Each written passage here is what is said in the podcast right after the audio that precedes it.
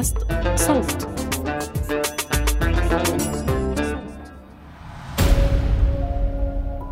قبل أقل من سنة من اليوم في ثلاثين ثمانية ألفين وواحد وعشرين سمعنا خبر اكتمال الانسحاب الأمريكي من أفغانستان وتسلم حركة طالبان الحكم.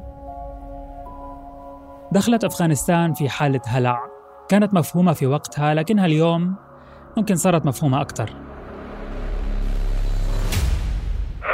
وفي واحد من أكثر القرارات تشدداً منذ سيطرة طالبان على الحكم مجدداً العام الماضي، أصدر زعيم الحركة مرسوماً أمر فيه النساء بارتداء البرقع في الأماكن العامة بما يشمل الصحفيات. وبحسب المرسوم ينبغي على النساء أن يغطين وجوههن باستثناء العينين، وينص المرسوم على وجوب ملازمة النساء لمنازلهن ما لم يكن هناك ضرورة تستدعي خروجهن. عدا عن وضع الحريات اللي في تراجع، الوضع الاقتصادي كمان مش ولا بد. وممكن للوهلة الأولى نستسهل إلقاء اللوم على حركة طالبان وحدها، لكن شو عن العشرين سنة من الاستعمار الأمريكي اللي سبقتها؟ هل بإمكاننا نعتبر إنه الاستعمار انتهى أساساً؟ Last night in Kabul, the United States ended twenty years of war in Afghanistan, the longest war in American history.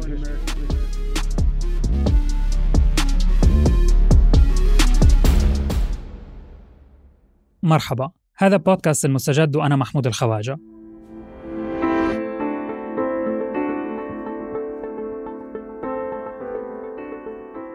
في كل حلقة بناخدكم بعيداً عن ضجيج العناوين حتى نتعمق في واحدة من قصص أو أخبار عالمنا ونفهم الخلاصة. في حلقة اليوم نتعرف على شكل دولة مثل أفغانستان ما بعد الكولونيالية، تحديداً الكولونيالية الأمريكية، وبنقارن بينها وبين نماذج أخرى في المنطقة.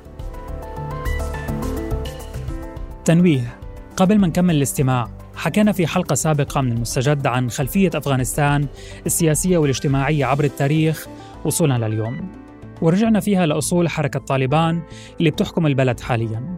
بإمكانكم تسمعوها من خلال الرابط في وصف الحلقة.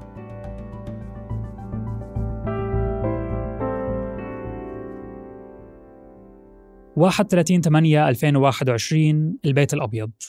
بيوقف الرئيس الأمريكي جو بايدن على المنصة ببدلته الكحلية وجرافته السماوية، وبيعلن انسحاب القوات المسلحة الأمريكية من الأراضي الأفغانية بعد عشرين سنة من الحرب مضتهم في، وكل شيء رح أحكيهن حطوه بين أقواس، مضتهم في تدريب القوات الأفغانية للدفاع عن البلاد في وجه الإرهاب.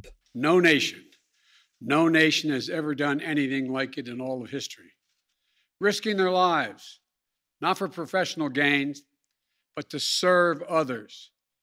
Not in a mission of war, but in a mission of mercy. أفغانستان، البلد الجبلية الوعرة اللي ما عرفت الاستقرار من حوالي خمسين سنة، ما بتطل على منفذ للبحر، لكن أرضها الغنية مكتنزة بكميات مهولة من النحاس والرخام والأحجار الكريمة والغاز الطبيعي والنفط. بتحاصرها من الجهتين دولتين ملتهبتين زيها، باكستان وإيران. أرضها الغنية وموقعها الاستراتيجي في القارة الآسيوية خلاها محط أنظار وبالتالي محط نزاعات من زمان. ممكن عشان هيك لما نسمع اسم أفغانستان أول صورة بتحضرنا بالغالب هي الحرب والخراب والتشدد الديني.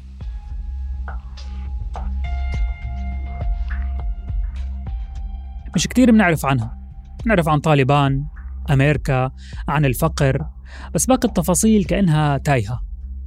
وبالفترة الأخيرة عم نسمع أخبار زي: قال مصدر أمني أفغاني للجزيرة إن عدد قتلى تفجيرات مزار شريف ارتفع إلى اثنين وعشرين وإصابة اثنين وثلاثين آخرين، وذلك في ثلاثة تفجيرات وقعت في مناطق متفرقة بمدينة مزار شريف شمال أفغانستان. وهي متزامنة مع أخبار من العراق عن الجفاف والفساد وغيره. العراق تعرضت للغزو والاحتلال الأمريكي كمان سنة ألفين وثلاثة، والذريعة كانت مشابهة، إشي من قبيل إنقاذ الديمقراطية في المنطقة من أيدي المتشددين والدكتاتوريين.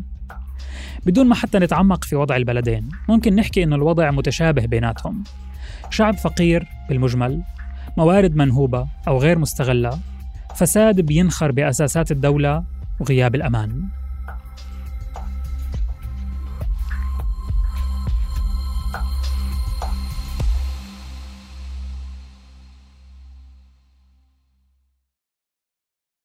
Good afternoon.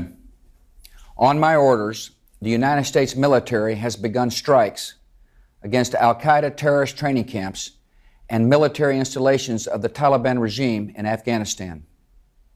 These carefully targeted actions are designed to disrupt the use of Afghanistan as a terrorist base of operations and to attack the military capability of the Taliban regime. هذا صوت الرئيس الأمريكي السابق جورج بوش في خطابه اللي أعلن فيه غزو أفغانستان. بنشوفه لابس بدلة سوداء وجرافة حمراء، وجهه جدي لكن سمح، ولا كأنه على وشك يعلن غزو مسلح. وراه شباك مطل على ساحة البيت الأبيض. بيحكي At the same time, the oppressed people of Afghanistan will know the generosity of America and our allies. As we strike military targets, we will also drop food, medicine and supplies to the starving and suffering men and women and children of Afghanistan. بما معناه يعني واحنا عم نرميهم بالصواريخ رح نكون كمان عم نرمي غذاء ودواء للمحتاجين.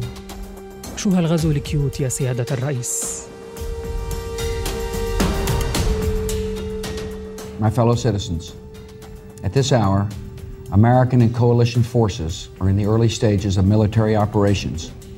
On my orders, coalition forces have begun striking selected targets of military importance to undermine Saddam Hussein's ability to wage war. هذا الخطاب اللي أعلن فيه بوش غزو العراق. بيحكي إنه في هاي اللحظة صارت قوات التحالف في المراحل الأولى من العمليات العسكرية اللي بتهدف ل to disarm Iraq, نزع سلاح العراق, to free its people, وتحرير شعبها, and to defend the world from grave danger, وحماية العالم من خطر كبير. خطر كبير. خطر كبير. خطر كبير. خطر كبير. في الخطابين بنلاحظ نبرة فيها شوية استعلاء متنكر بهيئة فعل الخير. أنا رئيس دولة بعيدة آلاف الكيلومترات عن بلادكم، بس جاي أنقذكم لأني بعرف إنكم بحاجة تطوري وديمقراطيتي.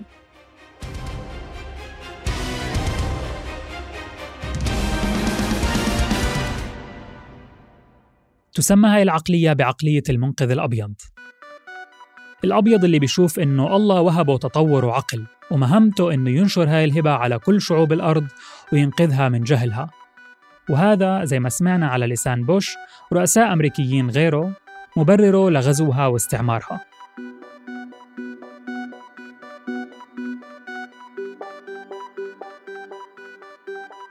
I'm speaking to you today from the Treaty Room of the White House, a place where American presidents have worked for peace. We're a peaceful nation. عم بخاطبكم من قاعة المعاهدات في البيت الأبيض اللي اشتغل فيها رؤساء أمريكيين لإحلال السلام. إحنا شعب مسالم، بيحكي رئيس الدولة الاستعمارية المبنية على جثث السكان الأمريكيين الأصليين. وكأنه شعب مثل الشعب الأفغاني محكوم عليه إنه يختار ما بين نارين، احتلال أجنبي بيدعي الديمقراطية وحركة إسلاموية كان أول همها بمجرد استلامها للحكم هو إعادة فرض نظرتها المتشددة للدين قبل ما تقلق بالوضع الاقتصادي الخربان للبلد. هذا مع افتراضنا أصلاً إنه الشعب الأفغاني حدا سأله شو بده من أكثر من خمسين سنة. أما بالنسبة للعراق فمع أنه الولايات المتحدة بعد ما غزتها في ألفين وثلاثة أعلنت رسمياً اكتمال انسحاب قواتها منها سنة ألفين وإحدى عشر، إلا أنه لليوم بنسمع أخبار عن اتفاقيات لانسحابها من البلاد أو انسحاب ما تبقى منها. العراق اليوم بلد غايبة فيها الحياة السياسية، تشهد جفاف شديد، دولة مديونة بالملايين لإيران وما فيها أمان. والوضع في أفغانستان مش كتير مختلف، فالولايات المتحدة بعد عشرين سنة من الاحتلال ما اكتفت بأنها تسحب قواتها وتترك الحياة السياسية الأفغانية بدون أساسات، إنما كمان جمدت هي والدول الأوروبية مليارات الدولارات من أصول أفغانستان المالية في الخارج. صحيح إنه المساعدات المالية عم ترجع تتدفق لأفغانستان، لكن مش بالدرجة الكافية. في أواخر ألفين وواحد وعشرين قدم البنك الدولي مئتين وثمانين مليون دولار مساعدة للشعب الأفغاني. بينما بالأصل كان موافق قبلها على تقديم أكثر من مليار دولار. وتيرة المساعدات هاي غير متوافقة مع الوضع الاقتصادي اللي عم يزداد سوءاً مع العقوبات الأمريكية المفروضة على البلد. العقوبات اللي بتأثر على خدمات قطاعات التعليم والصحة، واللي بتزيدها حالة الجفاف اللي عم تشهدها أفغانستان. ومع وجود كل هالعوامل، ما بنشوف أي تحرك جدي للبدء بمرحلة إعادة الإعمار الكلاسيكية بعد كل حرب بتشنها الولايات المتحدة، وبتضل أفغانستان أسيرة مستقبل مجهول المعالم.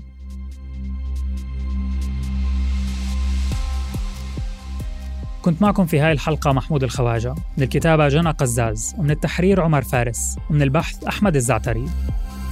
الهندسة الصوتية ليزن قواس. اشتركوا بقناة المستجد وين ما كنتوا عم تسمعوا هاي الحلقة لتوصلكم تنبيهات بحلقاتنا الجديدة، بما فيها فقرتنا الأسبوعية المصغرة المستجد جداً. بودكاست المستجد من إنتاج صوت.